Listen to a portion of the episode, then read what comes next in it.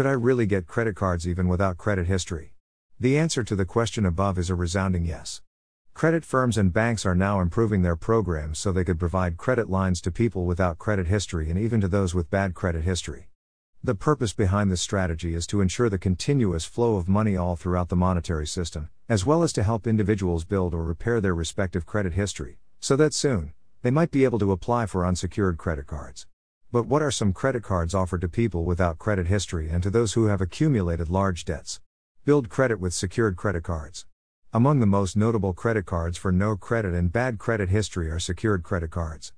These credit cards may have low initial limits to give the cardholder a chance to build credit without incurring very large debts.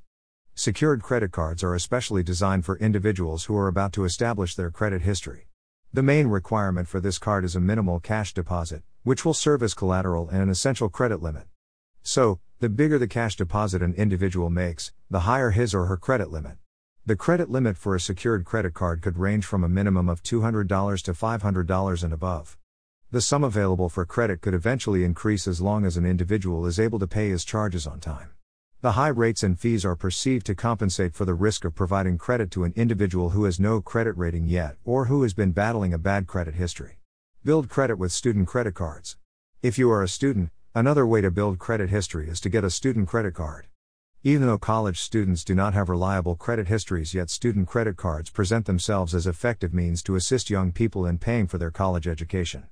The new credit card law requires a cosigner, so if parents have bad credit, they cannot cosign for their kids. Unlike a secured credit card, credit cards for students do not require the submission of cash deposit. Nevertheless, college credit card holders are given an initial low limit until they have proven to be worthy of a higher credit line. A word of advice. Before you go out and apply for any credit card for bad credit or no credit, you need to read the terms of payment and other relevant details about a credit card. Or you may call a customer service representative of a bank or a credit firm so that you could be guided in selecting the credit card that will be suitable for your needs.